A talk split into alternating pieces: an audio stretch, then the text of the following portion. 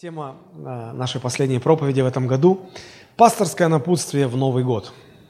Пасторское напутствие. А, мы видим, что этот год подошел к концу. Буквально через один день наступает Новый год. И вот этот сам переход от одного года к другому, он всегда сопровождается какой-то волнительностью. Как когда-то говорил Лев Лещенко, что-то мне волнительно на душе. Вот. И я не знаю, как у вас, ну, наверное, у, у всех так. Какое-то такое волнение, которое мы не всегда можем себе объяснить, но которое сопровождает нас. А, один период нашей жизни заканчивается, другой вот-вот начнется. И мы понимаем, что оказавшись на вот этом Рубиконе, на этом рубеже, э, но что-то надо, нельзя просто так перейти. И люди обычно склонны подводить итоги, люди переживают, волнуются. Знаете, мне это напоминает состояние человека перед тем, как ему э, наступает черед уйти из этого мира. Я не хочу нагонять какой-то там жути, а, христианское отношение к смерти, оно отличается от мирского. Мы понимаем, что всем нам рано или поздно придется уйти. И вот а, обычно человек, оказавшись на пороге вечности, он обуреваем похожим волнением. А, волнением за прожитую жизнь. И мне кажется, эти волнения, они похожи а, может быть, потому Бог и Бог так и устроил жизнь, что каждые 365 дней мы переходим из одного года в другой, из одного этапа жизни в другой этап жизни. А, и если считать, что самый, самый последний день наш на земле а, – это вот время, когда нам, уходя с этой земли, мы понимаем, мы предстанем перед Богом, и надо будет дать Богу отчет. Это время – подбить итоги и какой-то отчет уже, ну, самому себе хотя бы дать, да, то э, вот эти переходы из одного года в другой, это как репетиции. Это как репетиции, чтобы, если мы научимся переходить из одного года в другой, подводя как-то итоги, давая себе отчет, то когда придет тот день, нам будет не страшно переходить из видимого мира в мир невидимый. Вот. И если уж это репетиции, то, наверное, на репетициях нужно готовиться к тому, что будет вот в тот день, к которому мы готовимся. Да? О чем обычно переживают люди перед тем, как уйти из этого мира – я думаю, что не ошибусь, если назову три основных мысли, вокруг которых сосредотачивается жизнь человека в последние дни. Ну, во-первых, он, он, он, он начинает переживать, не обидел ли я кого, если, если на этой земле люди, а, с которыми я поступил несправедливо, с кото, которым я боль причинил, зло причинил, и хочется попросить прощения. Вы наверняка замечали, что люди – вот в последние дни, они всегда, они об этом вспоминают. Кто-то хочет попросить прощения у своих родителей, или кто-то у своих детей, или еще что-то. Но, но вот эта тема, она всегда присутствует.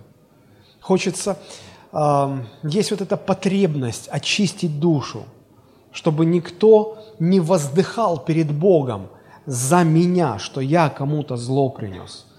Второе, что беспокоит, это мысль о том, насколько я а, хорошо распорядился всем тем, что Бог дал мне в моей жизни. Насколько хорошо я прожил эту жизнь, которую Бог мне дал. Доволен ли Бог э, тем, как я распоряжался всеми ресурсами, которые Он же мне и дал. Ну и в-третьих, верующий человек, он всегда сосредотачивает свое внимание на чувстве благодарности Богу за подаренную им жизнь, именно на чувстве благодарности, чувства. Потому что э, быть, ну как, э, благодарить можно и не испытывая никакого чувства, просто потому что так надо, это правило вежливости. Но когда нас переполняет именно чувство, и мы благодарим, то мы всегда говорим, ну, этот человек такой искренний. Вот у него, у него все сердце наполнено этой благодарностью. Ощущаем ли мы благодарность Богу за Божьи милости. Если, если на все вот эти вопросы мы можем а, положительно ответить, если все эти три вопроса закрыты, тогда и не страшно уйти в мир иной, правда же? Переходя из года в год, наверное, нужно в миниатюре, может быть, делать примерно такой же анализ, подводить такие же итоги. И я полагаю, что если мы научимся каждый раз правильно закрывать уходящий год, чтобы в новый год входить достойно, тогда мы будем готовы к самому главному подведению итогов, итогов своей жизни. Если Бог отпускает человеку прожить на земле несколько десятилетий, то у нас есть несколько десятков вот таких репетиций, когда мы можем подумать, подумать о себе подбить какие-то итоги. И вот сегодня у нас очередная такая репетиция. Мы накануне перехода из одного года в другой. Поэтому я хотел бы помочь, наверное, прежде всего себе, и, может быть, отчасти также и вам, подвести итоги этого года вот по этим уже озвученным мною трем критериям. Во-первых, может быть, есть кто-то на этой земле, в моем окружении, кого я обидел – и мне следовало бы попросить прощения, чтобы очистить душу свою. Доволен ли Бог тем, как я распоряжался всем, что Он дал мне в этом году, и переполняет ли мое сердце чувство благодарности за все Божьи милости, которые Он явил мне в уходящем году. Давайте коротко остановимся на каждом из этих трех вопросов. Первое.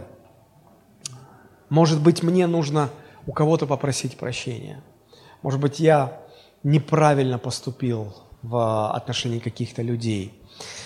Это первый вопрос. Откройте, пожалуйста, вместе со мной первую книгу царств, 12 глава. Мы прочитаем первые пять стихов. Первая книга царств, 12 глава, с 1 по 5 стихи. Речь пойдет о пророке Самуиле, который на склоне своих лет, понимая, что он уже состарился, что не сегодня-завтра ему придется встретиться с Богом, вот его посещает подобное чувство, подобное настроение. Смотрите, читаем с первого стиха. «И сказал Самуил всему Израилю, вот я послушался голоса вашего во всем, что вы говорили мне, и поставил над вами царя, и вот царь ходит перед вами. А я состарился и посидел, и сыновья мои с вами. Я же ходил пред вами от юности моей и до сего дня. Вот я, свидетельствуйте на меня пред Господом и пред помазанником Его. У кого взял я вала, у кого взял ослов, осла, и кого обидел и кого притеснил, у кого взял дар и закрыл в деле его глаза мои, я возвращу вам. И отвечали, ты не обижал нас и не притеснял нас, и ничего ни у кого не взял. И сказал он им, свидетель на вас Господь, и свидетель помазанник его в сей день, что вы не нашли ничего за мною, и сказали «свидетель». Знаете, в, в таком состоянии, когда ты уже чувствуешь близкий переход к Богу, обязательно возникает вот подобная потребность, глубокая сердечная потребность успокоиться, не обидел ли я кого, если обидел, то, то раз, разрешить этот конфликт. У молодых людей не, нет, не возникает это. Но у пожилых, у тех, кто знает, тех, кто чувствует, что вот он на пороге, есть эта потребность, потребность успокоить сердце, заполнить его внутренним миром, покоем, что все хорошо, что я со всеми в мире, я готов, я готов уйти, я могу. И мне кажется, подобное настроение, оно посещает всех в этот период жизни, под конец жизни. И мне бы хотелось озадачить себя сегодня вот подобным вопросам. Вы скажете, зачем? Сейчас праздничное настроение, все радуются. Зачем ты тут скуку на, навиваешь? Но, друзья, не всегда вот не всегда праздник в жизни-то, да, больше все-таки будней, чем праздников. И для того, чтобы хорошо получился праздник, нужно, наверное, правильно проводить будни. И вот в связи с этим есть несколько интересных мест. А, давайте мы откроем. А, первое послание Петра 3.7. Первое послание Петра 3.7. Апостол Петр – Первое послание Петра, 3 глава, 7 стих, он обращается к мужьям. «Также и вы, мужья, обращайтесь благоразумно с женами, как с немощнейшим сосудом, оказывая им честь, как с наследницам благодатной жизни, дабы не было вам препятствия в молитвах». Оказывается, если мужья неправильно обращаются со своими женами – то Бог говорит, «А, я буду препятствовать вам в молитвах. Вот это слово я посмотрел в греческом оригинале, оно имеет несколько значений. Вот, вот как оно переводится. Препятствовать, утруждать, преграждать путь, блокировать. Смотрите, почему так происходит? Почему это важно? Почему подобного предостережения апостол не делает также и женам? Только мужьям. Да потому все просто на самом деле. Потому что мужья, мужчины, они физически сильнее, чем женщины. И более того, мужья поставлены в позицию власти, в позицию главы. У тебя есть власть и у тебя есть сила. И ты можешь использовать и эту силу, и эту власть неправильно. Не для того, чтобы заботиться, а для того, чтобы да, больно сделать своей жене. И ведь это же не секрет, когда мужчины нередко относятся к своим женам ну, неправильно. Когда мужчина унижает женщину, когда, простите за такое слово, но, но начинает гнобить ее, издевается над ней, ну, физически бьет ее, руку поднимает на нее. И куда же не деваться? Она слабее, она не может дать сдачи, она не может защитить себя, она, сла, она слабее. И еще мужчины давят морально, они говорят, я глава, к ноге ты подчиняться должна. И, и куда деваться женщине? И кому она может пожаловаться? И что она может сделать? Она в какой-то беззащитной позиции. И поэтому Господь говорит, муж, мужчины, мужья, смотрите, я за этим слежу, я их защитник. Я буду судиться с вами. Я выйду навстречу вам, и я буду блокировать ваши все успехи, ваши все начинания, ваши все молитвы. Я заблокирую вам вход. Вы дальше не двинетесь с места, вы так и останетесь здесь. Мы же хотим благополучно перейти из одного года в другой. А тут сам Бог говорит, а я закрою тебе вход в этот год. Я, я блокирую тебя. Почему? Ты неправильно относишься к своей жене. Иногда я встречал таких людей, которые, христиан таких, которые считают, ну, служение – это служение, а, а моя семейная жизнь – это моя семейная жизнь. Там я творю, что хочу, там я могу и руку поднять на жену, а здесь я что? Я прихожу, я вот могу и молиться свободно, и проповедовать свободно. Не можешь. Не можешь.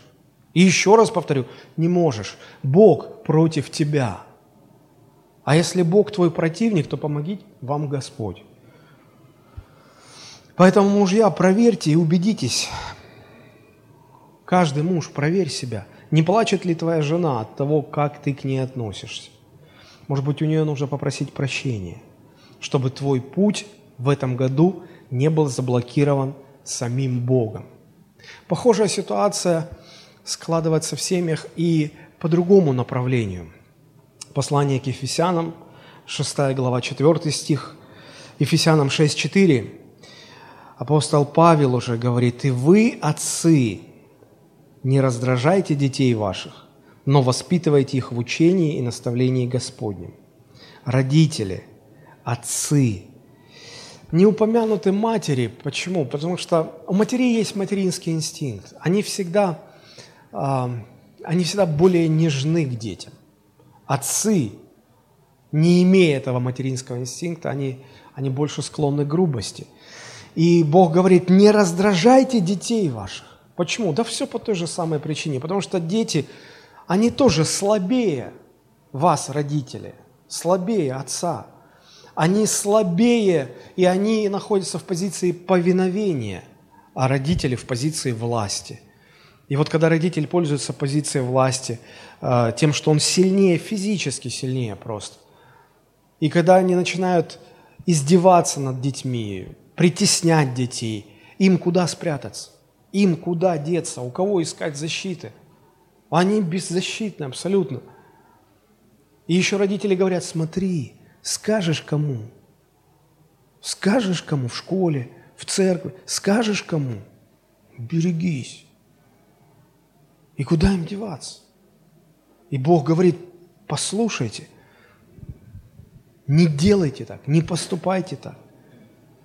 Поэтому нам, как родителям, нужно себя проверить, не плачут ли от нас наши дети, не вздыхает ли в тайне, в полной безнадежности – ваша жена от того, как вы себя ведете в жизни. Может быть, надо попросить прощения у них в уходящем году, чтобы свободно войти в год наступающий, чтобы эти запинающие грехи не стали препятствием для нас. И еще одно интересное место. Притчи, 23 глава, 10-11 стихи. Притчи 23, 10-11. А, Господь говорит, не передвигай межи давней, и на поля сирот не заходи, потому что защитник их силен. Бог их защитник. Он вступится в дело их с тобою. Опять та же самая причина. Ты сильнее. У тебя власть есть, у тебя положение, у тебя сила, они сироты – они слабее, они слабые. И ты можешь воспользоваться своей властью, своей силой, своим положением, ситуацией, в конце концов, и просто обидеть их. Ну вот обидеть, зная, что они не могут тебе ответить, они не могут защититься. Ты можешь прийти вероломно поступить с ними, как тебе заблагорассудится, забрать что-то. И вот Слово Божие говорит, Бог на стороне этих слабых. Он их защитник. Сделаешь так, и Бог вступится в дело их с тобою. И Бог станет судиться с тобой. Зачем это нужно? Если мы хотим благополучно перейти из одного года в другой, зачем нам это нужно? Зачем нам начинать Новый год с вражды против Бога? Поэтому, друзья, не обижайте слабых, не обижайте немощных, не обижайте тех, кто слабее вас. Не пользуйтесь ситуацией или возможностью, или силой своей. Бог их защитник. Бог их защитник.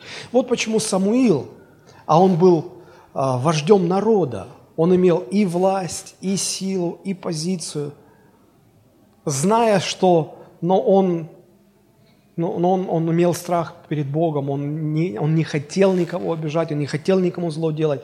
И все равно он снова и снова проверяет себя, и он хочет иметь эту чистую совесть, уверенность, что все-таки, может быть, он не, неосознанно, может быть, он не заметил, может быть, не желая сделать зло, он все-таки причинил это зло. И он хотел бы встретиться с этим человеком, поговорить с ним, глядя глаза в глаза, сказать, прости, прости, мне, моему сердцу так нужно это, это чистота, это, этот мир, эта спокойность. Потому что мне встречаться с Богом. Я не хочу, чтобы Бог был моим противником. Я не хочу, чтобы Бог судился со мной, когда я предстану перед Ним. Это серьезно. Это серьезно. Спросите себя сегодня. Мы на пороге Нового года. Даже не себя. Спросите свою совесть. Если кто-то в вашем окружении, кого, кого вы задели, кому вы зло сделали, кому вы сделали больно, кто плакал из-за вас в этом году, спросите у своей совести, может, вам нужно попросить прощения, примириться, пока этот год еще не закончился. И дай Бог, чтобы ваша совесть вам все еще отвечала – и свидетельствовала истинно. Потому что апостол Павел, говори, говоря о некоторых христианах, он говорит о том, что у них совесть уже сожжена, сожженная совесть, которая уже ничего не говорит, уже ни о чем не свидетельствует, где потеряна ориентация, где право, где лево, где правильно, где неправильно. Совесть сжигается от постоянных систематических непослушаний, постоянного систематического противления голосу Божьему, когда Бог говорит, не делай так, а я делаю. Когда Бог говорит, нельзя так поступать, а я поступаю.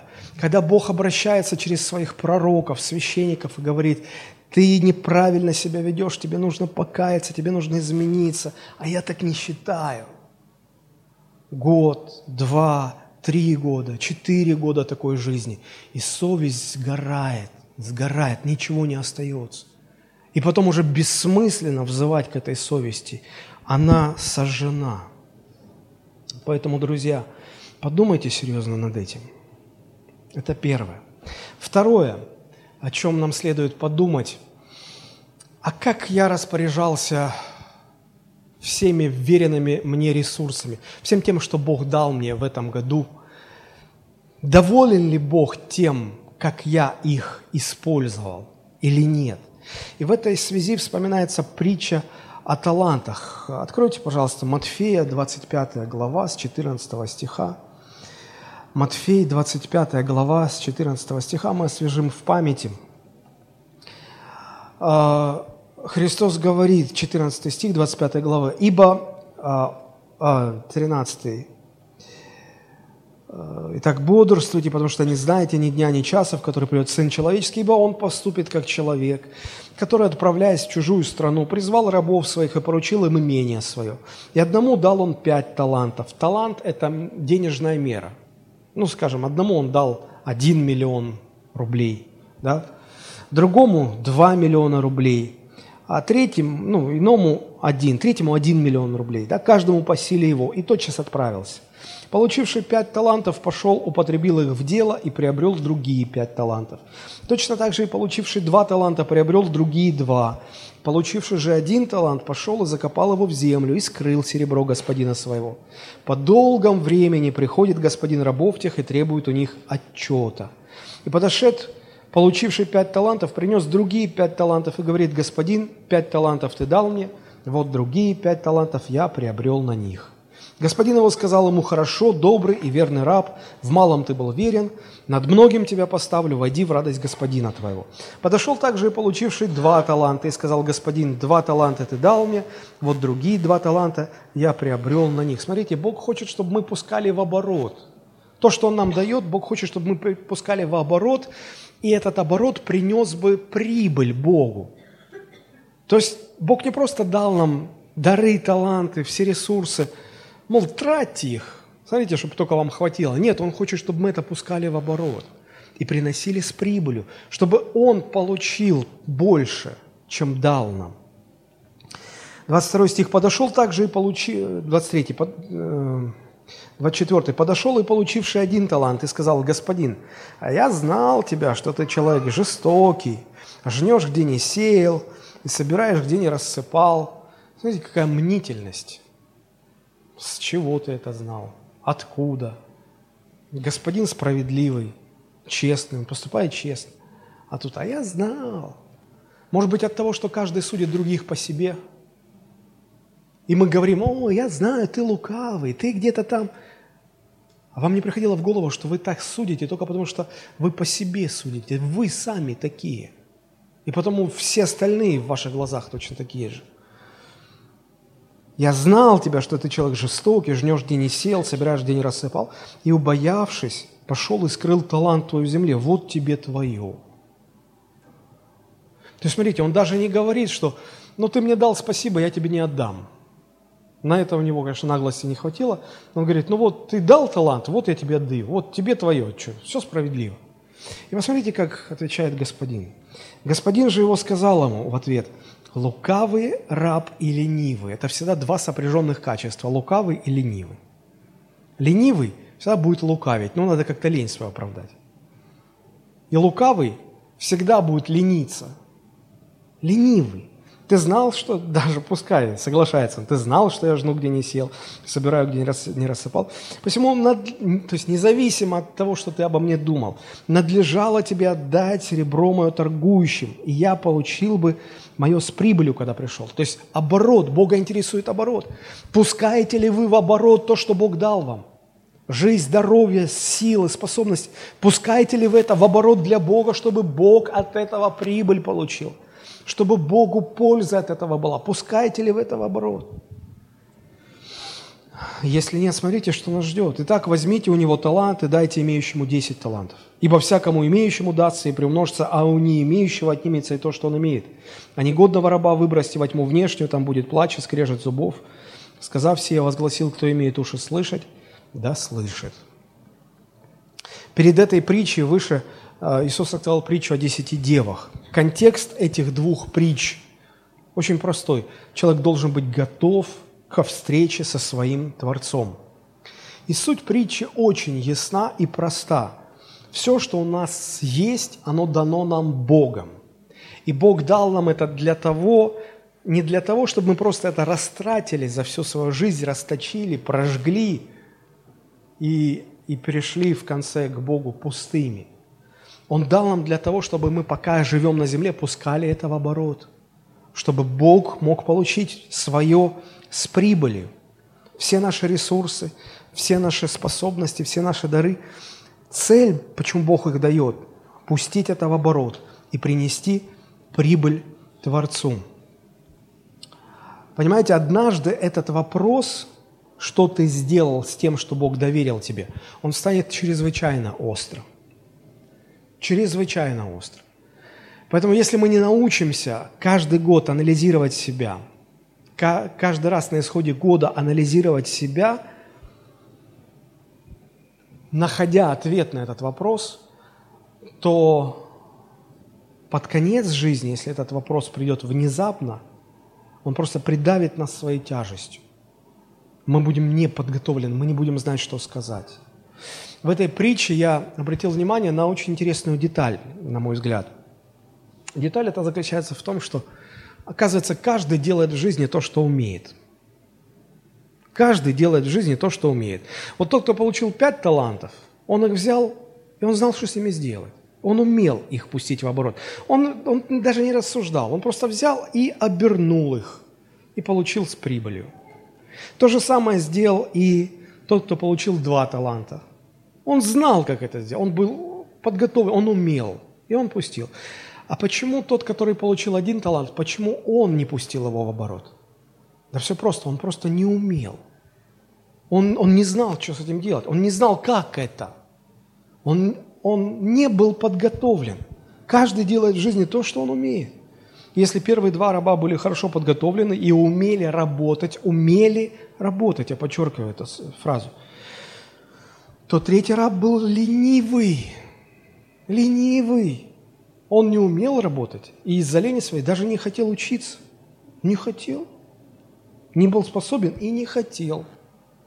Мы даже не представляем, какая это беда, беда бедовая, когда на ответственном месте стоит человек, который должен уметь работать, должен уметь исполнять свои обязанности, а он не умеет.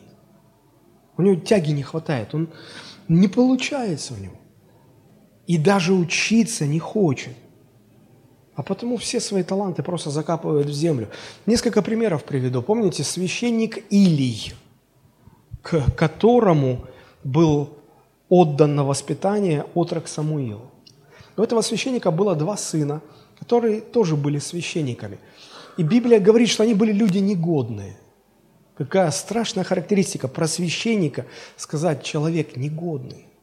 Они были люди негодные – они спали с женщинами, они притесняли народ, они лгали, воровали, то есть они чего только не делали. Люди негодные.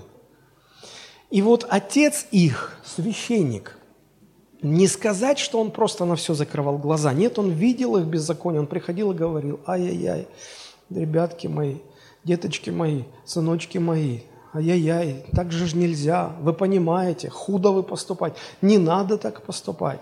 Они говорили, да-да-да, папаня, мы поняли, все, иди, иди. И отец не мог ничего сделать. Вот не, он должен быть.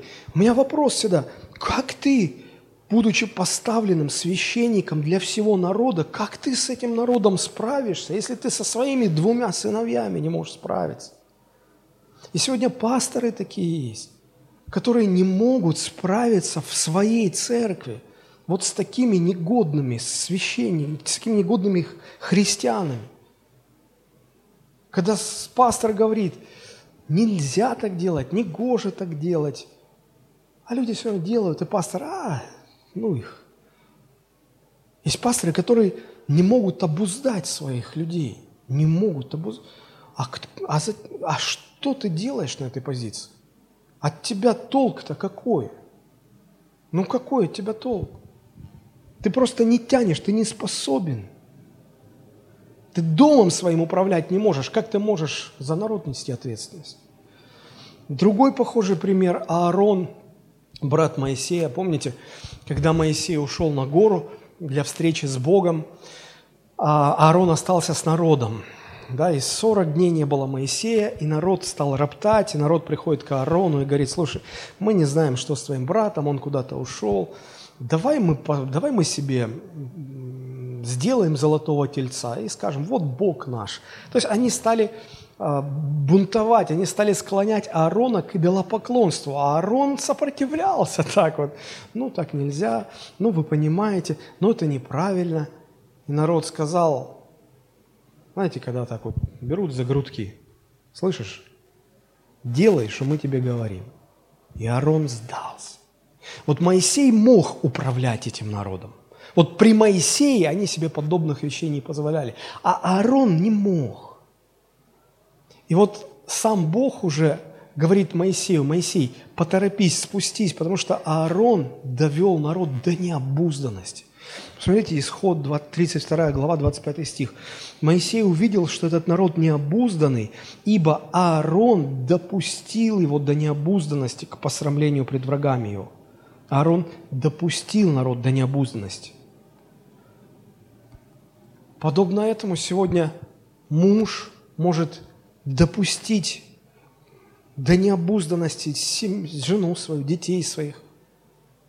Когда муж идет в церковь, а, а жена палки в колеса вставляет, а, а дети вообще неверующие, там целая такая неустроенность, и муж такой безвольный, ну что я могу, ну что я могу сделать, ну вот они такие – ты муж, тебе Бог дал ответственность, власть дал, молись перед Богом, живи свято, имей авторитет, сказать жене твердо, мы идем в церковь.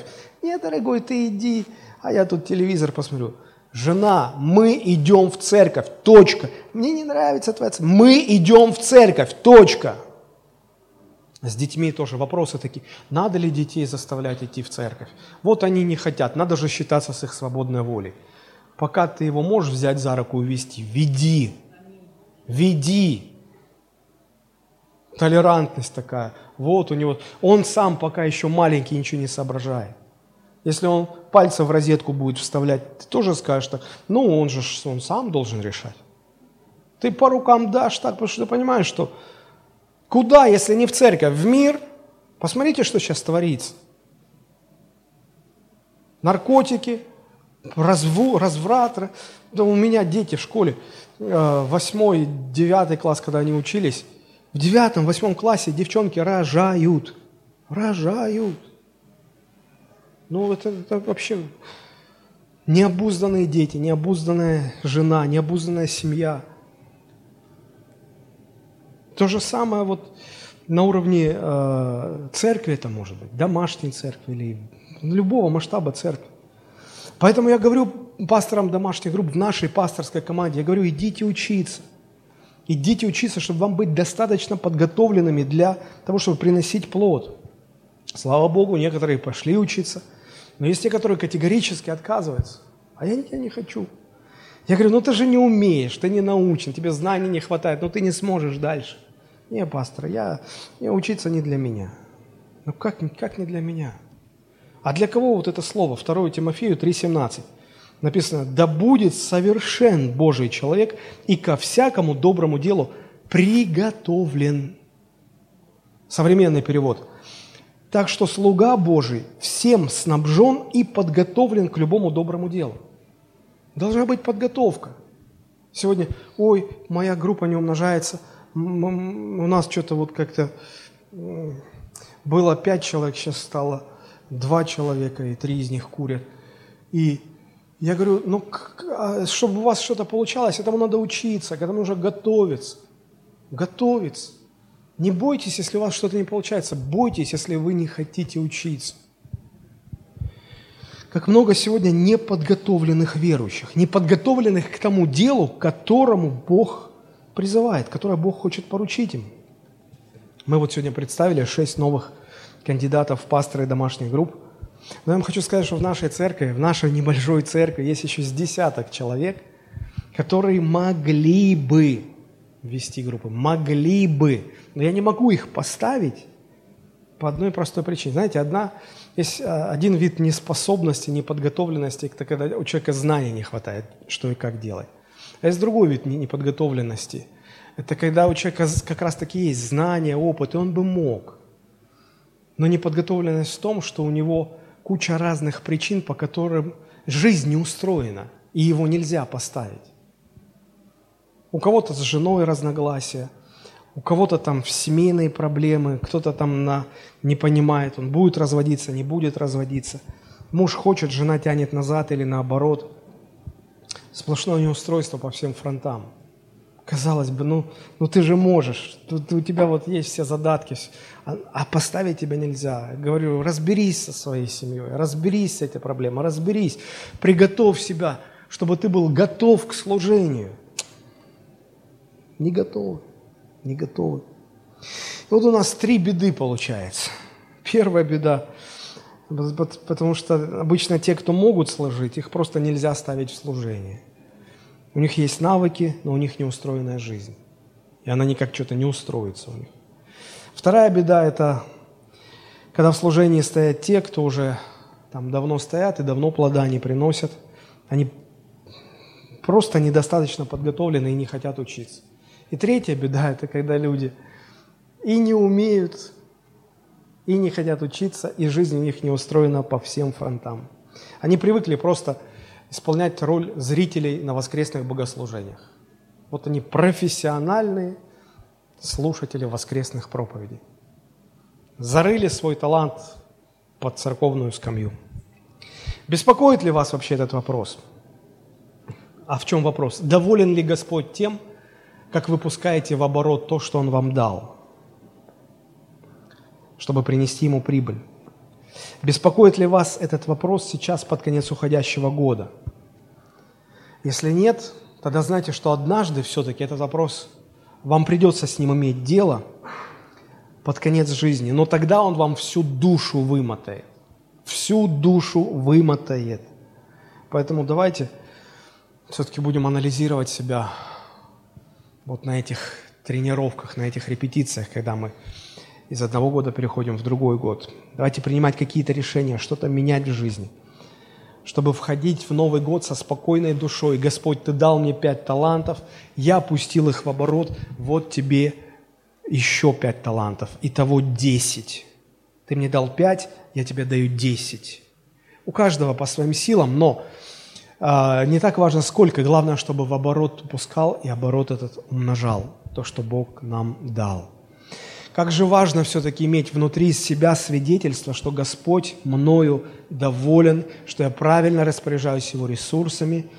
И это чувство удовлетворенности, поверьте, оно дороже всякого золота и серебра. И третье, последнее, что беспокоит людей на пороге их жизни или на стыке двух лет, есть ли внутри чувство благодарности Богу за все Его милости – я последние проповеди свои, в них упоминал историю царя Изекии. И даже вопрос там поднялся. Ой, пастор сказал, что Изекия в аду, а в Библии не написано, что он в аду. Не это важно. Но вы помните эту историю. Давайте мы прочитаем вторая книга Паралипоменон, 32 глава, с 24 по 32 стихи. Вторая книга Хроники или Паралипоменон, 32 глава, с 24 по 32 стихи. В те дни заболел Езекия смертельно, и помолился Господу, и он услышал его и дал ему знамение. Но не воздал Езекия за оказанное ему благодеяние, ибо возгордилось сердце его, и был на него гнев Божий и на Иудею, и на Иерусалим. Но как смирился Езекия в гордости сердца своего, сам и жители Иерусалима, то не пришел на них гнев Господень в дни Езекии. Помните эту историю? Когда Бог сказал царю писать завещание, ты умрешь, царь не согласился, умолял слезно, Господи, дай еще жить. Бог дал ему еще 15 лет жизни. За эти 15 лет э, он, он поражил их так, что э, лучше, бы, лучше бы Бог ему не давал эти, эти годы жизни. И вот э, когда Бог исцелил его после этой болезни, а это ну, всем стало известно, и из разных стран стали приходить люди, послы, делегации, узнать, а как так, как получилось? Вот они хотели узнать о том, как Бог исцелил. А Изекия им показывал все свои сокровища, все показал, только о Боге ничего не сказал. И вот за это Господь наказал его. Посмотрите, как это дальше написано. «И было у Изекии богатства и славы весьма много, и хранилище он сделал себе для серебра и золота, и камней драгоценных, и для ароматов, и щитов, и для всяких драгоценных сосудов, и кладовые для произведения земли, для хлеба, вина, масла, и стоило, стоило для всякого рода скота, и дворы для стад, и города построил себе, и стад мелкого и крупного скота было у него множество, потому что дал ему Бог весьма большое имущество. Он же, Изекия, запер верхний проток вод Гедеона, э, Геона и провел их вниз к западной стороне города Давидова. И действовал успешно Изекия во всяком деле своем. Только при послах царей вавилонских, это вот о чем я говорил, которые присылали к нему спросить о знамении, бывшем на земле, что вот Бог сотворил это чудо, написано, оставил его Бог, чтобы испытать его и открыть все, что у него на сердце. Прочие деяния Изекии и добродетели его описаны в видении Исаи, сына Амосова, пророка, и в книге царей иудейских и израильских. Я заметил интересную деталь. Вот здесь, а, в этом отрывке, который мы прочитали, здесь подведен итог жизни царя Изекии. Подведение итогов его жизни. И вот здесь я вижу ценнейшее наблюдение. Смотрите, вся жизнь царя описано с положительной оценкой. И то сделал, и это сделал, и тут молодец. И даже водопровод там провел. И все, все, все. Ну вот молодец, молодец, молодец. Одни сплошные достижения. Хороший, благочестивый царь. Все, кроме одного эпизода, но все же остальное, все хорошо. Столько плода принес, столько всего сделал для Бога, для Божьего народа. И вот э, краткий вывод, 30 стих, который описывает, да? И действовал успешно Изекия во всяком деле рук своих. Во всяком деле. 31. Только, только один эпизод. Ну вот один эпизод. Вот, вот только такой положительный, но только вот один эпизод. Что это за исключение? Почему такой положительный во всех отношениях Божий человек в этой конкретной ситуации, вы уж простите меня за такое слово, не знаю, какое лучше подобрать, вот в этой конкретной ситуации он так лажает, вот он так опростоволосился, он то так вот позорится. Почему? 31 стих. «Только при послах царей Вавилонских, которые присылали к нему спросить о знамении, бывшем на земле, оставил его Бог». Значит, причина, почему он во всех остальных ситуациях был успешен, в чем заключается? Бог был с ним. И вот пока Бог был с ним, он успешный, он плодотворный, плодоносный, результативный, благочестивый, ну, образец. Пока Бог был с ним, все хорошо. На пару дней Бог его оставил, просто чтобы он показал, вот весь успех его был, заключался только в одном – Бог был с ним – вот в этом истинная причина всего нашего благочестия. Но беда наша в том, что мы наивно полагаем, что это мы сами такие успешные, благочестивые, хорошие такие. Мы гордиться этим начинаем. Я хороший.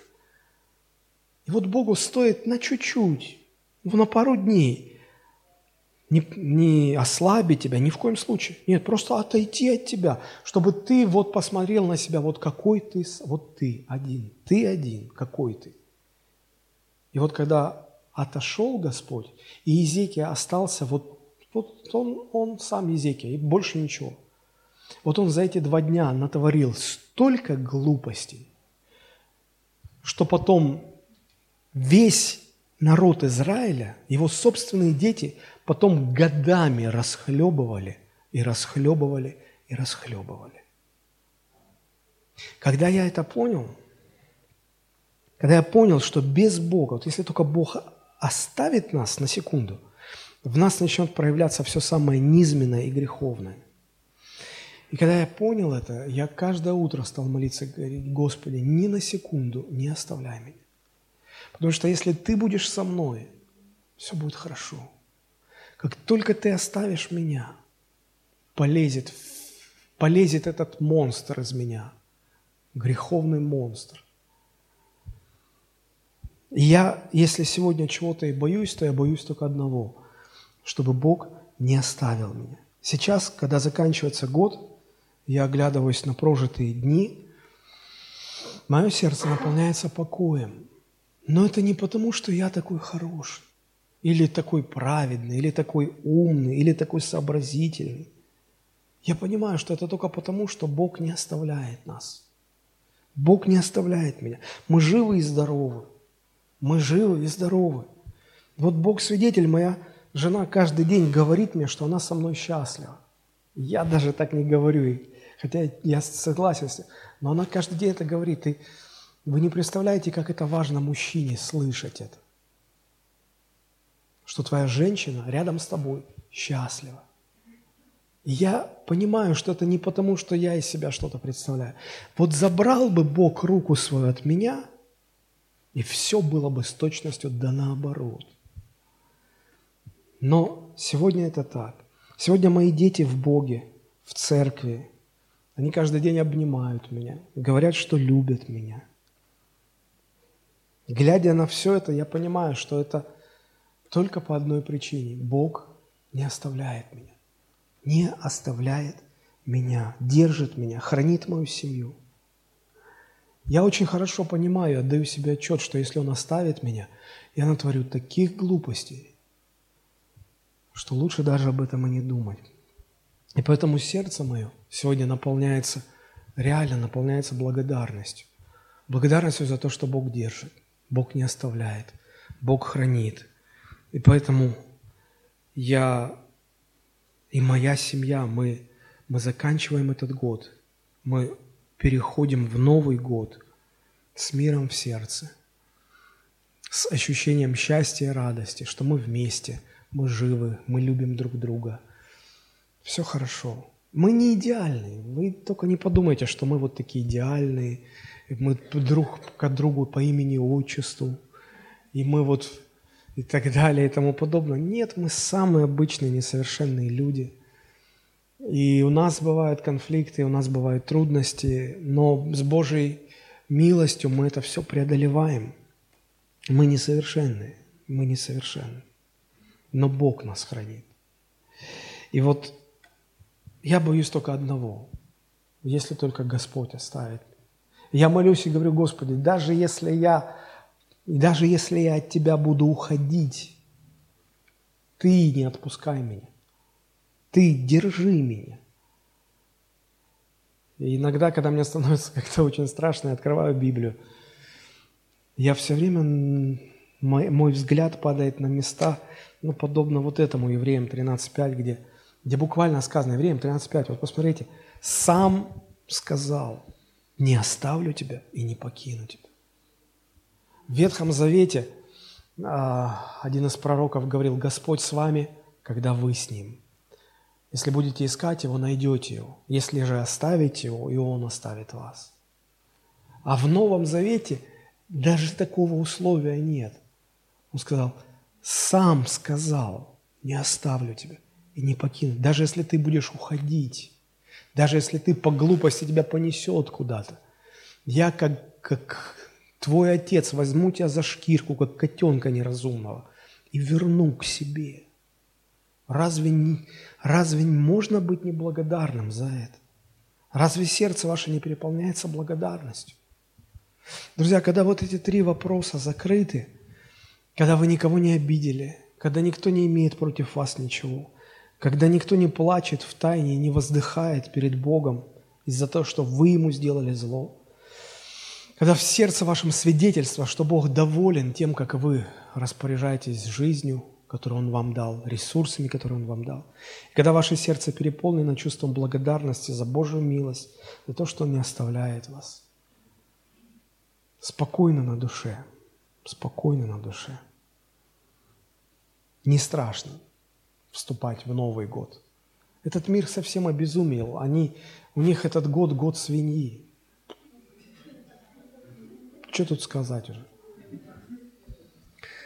Люди переходят в этот год со страхами, с какими-то переживаниями. Мне шлют какие-то там типа поздравления от злобного Деда Мороза, который перечисляет, а вот с Нового года тарифы повысятся, цены на бензин повысятся, пенсионный срок повысится, все повысится, хуй жить будет страшно.